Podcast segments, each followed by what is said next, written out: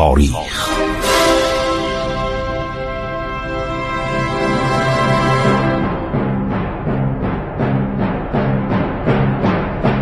کاری از گروه جوان و اندیشه رادیو جوان.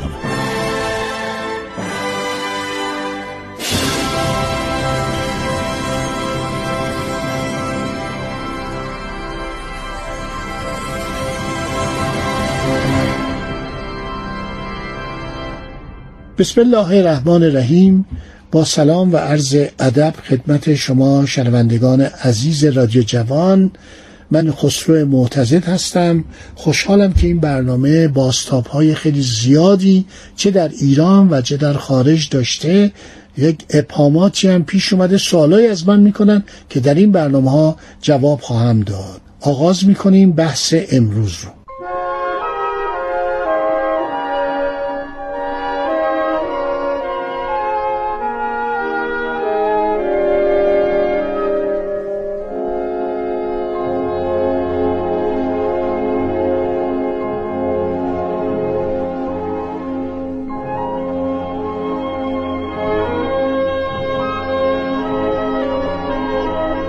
اسلام یک حسن بزرگ به بشریت اعطا کرد که اومد گفت سواد آموزی بر همه لازمه.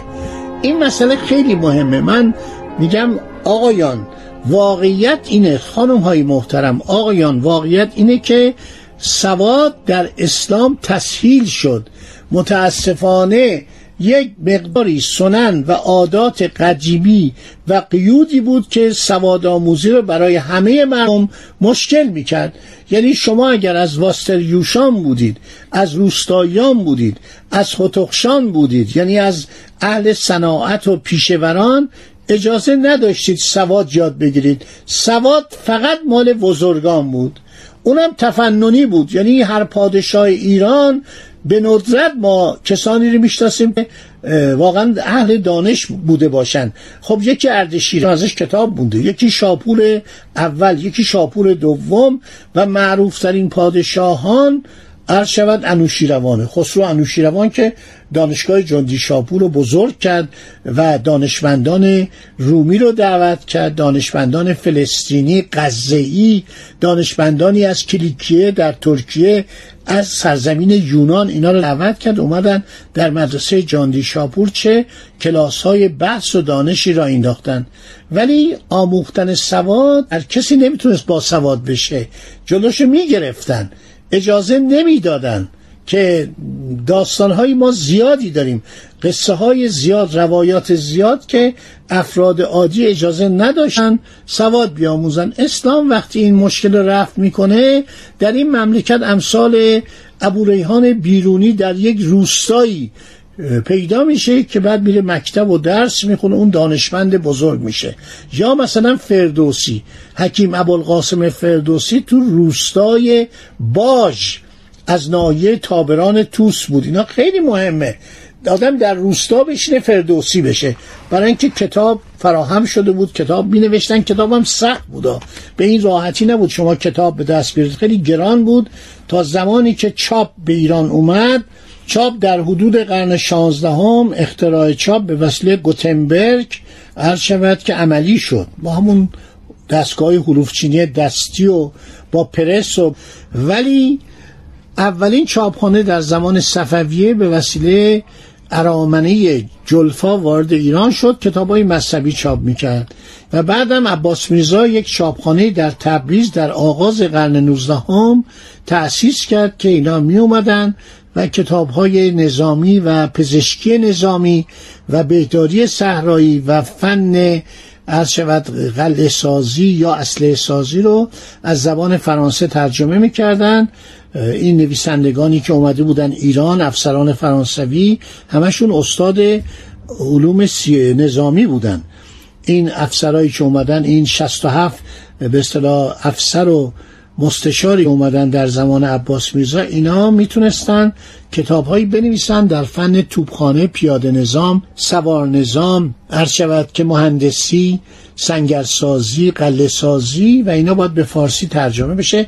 همینطور مسائل بهداری که دکتر سالوادوری که پزشک ایتالیایی بود جزو ارتش فرانسه بود چون اون موقع ایتالیا یکی از متصرفات فرانسه بود.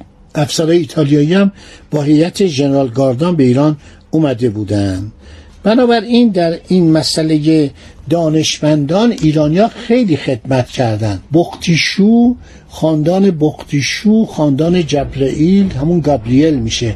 اینا در دانشگاه جاندی شاپور بودن. دانشگاه جاندی شاپور حدود 200 سال 300 سال بعد از سقوط ساسانیان به کار خودش ادامه می‌داد.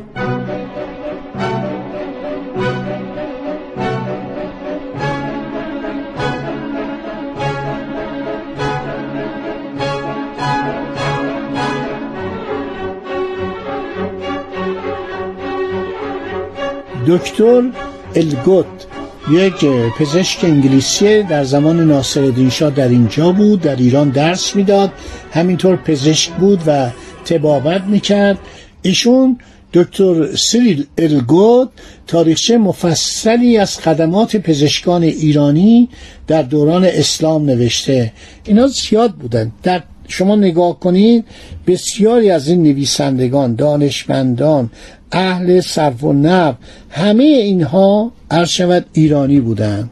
ما بخوایم این ایرانیان رو برشماری کنیم یکی دوتا نبودن. بعد دوران درخشانتر بعدی دوران قرن چهارم و پنجمه که دانشمندان بزرگ ایرانی عرض شود که در کارها اومدن و خودشون نشون دادن.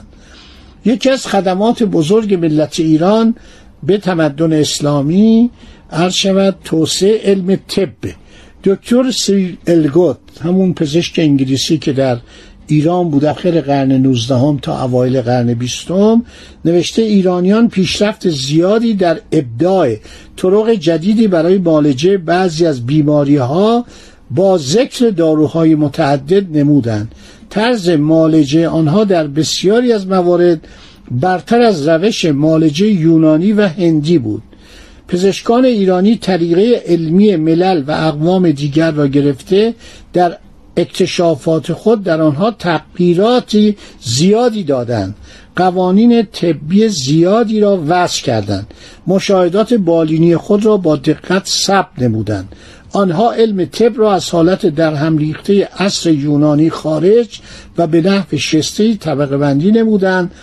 و به اطلاعات نظری یونانیان در علم طب اطلاعات عملی و تجربی خود را افزودند ایرانیان گیاه شناسان بزرگی بودند. در داروهای گیاهی ایران شامل یک سرزمین واقعا غنی و سرشاره. ایرانیا در داروشناسی های بزرگی نسبت به پیشینیان ورداشتند و پزشکان مشهور ایرانی کتب طبی یونانی را مورد استفاده قرار داده اثر خود را بر علم طب به جای نهادند. کتب طبی رازی و ابن سینا بارها به زبانهای اروپایی ترجمه شده. من اخیرا در مجله اشپیگل یک شماره ویژه برای ایران داشت 2008 عکس بزرگ ابن سینا رو گذاشته دکتر اوسینا عرب میگن از ماست چون کتاباش به زبان عربی می نوشت اغلب نه همه. می‌گفتن اینا دکتر عربه در که نیست. اوسینا عرض شود که ایرانیه. اوسینا در فلات ایران متولد شده در ماورانر متولد شده در همدان هم به خاک رفته بیشتر ایام عمرش در ایران گذشته و ایران بزرگ شامل همه نواحی بوده. کتب طبی رازی و ابن سینا بارها به زبانهای اروپایی ترجمه شده تا اواسط قرن هفدهم در اغلب دانشگاه اروپا تدریس می‌شد. در شیمی رازی امروزه به عنوان پدر علم شیمی جدید شناخته میشه. دکتر اچ آی استیپلتون که کتب رازی را در علم شیمی مورد مطالعه قرار داده می نویسد من با اطمینان کامل می توانم ادعا کنم که از این به بعد رازی بایستی به عنوان یکی از بزرگترین و برجسته ترین جویندگان علم در جهان پذیرفته شود. وی تا هنگام تلیه اصر جدید در اروپا با به وجود آمدن اشخاصی چون گالیله و رابرت بویل همتایی نداشت. کتاب المدخل و کتاب اسرار او کافی است. رازی را مقامی شامخ در تاریخ علوم ببخشد. وی سپس می‌گوید اکنون ما بایستی اذعان کنیم که در علم شیمی آنچه را که ما تا کنون با غرور علم شیمی جدید میخواندیم در واقع 900 سال پیش از عصر رابرت بویل و توسط رازی به وجود آمده است. شخص دیگری به نام جولیوس روسکا رازی را پدر شیمی جدید مینامد در فیزیک محاسبات وزن مخصوص که توسط بیرونی و خازنی با اختراع دقیق ترین ترازوها انجام شده به قدری دقیق است که فقط در رقم سوم اشار با محاسبات جدید تفاوت دارد. در تمام عرض شود که قسمت های مختلفه علوم ایرانی ها سرآمد بودند. حتی می‌دانستند در مرکز زمین قوه جاذبه است که همه اشیا را به سوی خود می‌کشد. این را سالیان دراز قبل از نیوتون می‌دانستند و محاسبات دقیقی درباره آن کرده بودند. در مبحث نور دکتر ماکس میرهوف به ما می‌گوید که افتخار علم مسلمین در مپس نور است. در اینجاست که قدرت ریاضی اشخاصی چون ابن حیسم و کمال الدین فارسی بر اقلیدوس و بطلمیوس برتری مییابد. فارسی و توسی پیشقدم دکارت و هوکنس و نیوتون بودند. دو فرضیه نور یعنی فرضیه موجی و فرضیه ذره‌ای قبل از اروپاییان توسط استادان ایرانی در کتبی که به موقع به زبان لاتین ترجمه شده بود موجود است. محققا در دسترس این علمای اروپایی قرار داشته است. ما یک بدبختی داشتیم مغل این مغل ها که اومدن کتاب های ما رو نابود کردن و آب ریختن سوزوندن. کتابخانه را آتیش زدن مدارس را آتیش زدن. تمام این آثار از بین رفت. علمای ایران به قدری در رشته های مختلف علوم مطالعه کرده بودند که فوقالعاده بود. بنابراین در این مسئله دانشمندان ایرانیا خیلی خدمت کردند خب مطالب رو تا اینجا دنبال کردید. امیدوارم مورد توجهتون واقع شده باشه. این همه اسامی دانشمندان برای خود منم جالبه که ملت ایران واقعا چه دانشمندانی به جهان و دنیای اسلام تقدیم کرده. دوستان عزیز برنامه امروزم تموم شد. ما این بحث رو ادامه خواهیم داد. روز خوشی داشته باشید.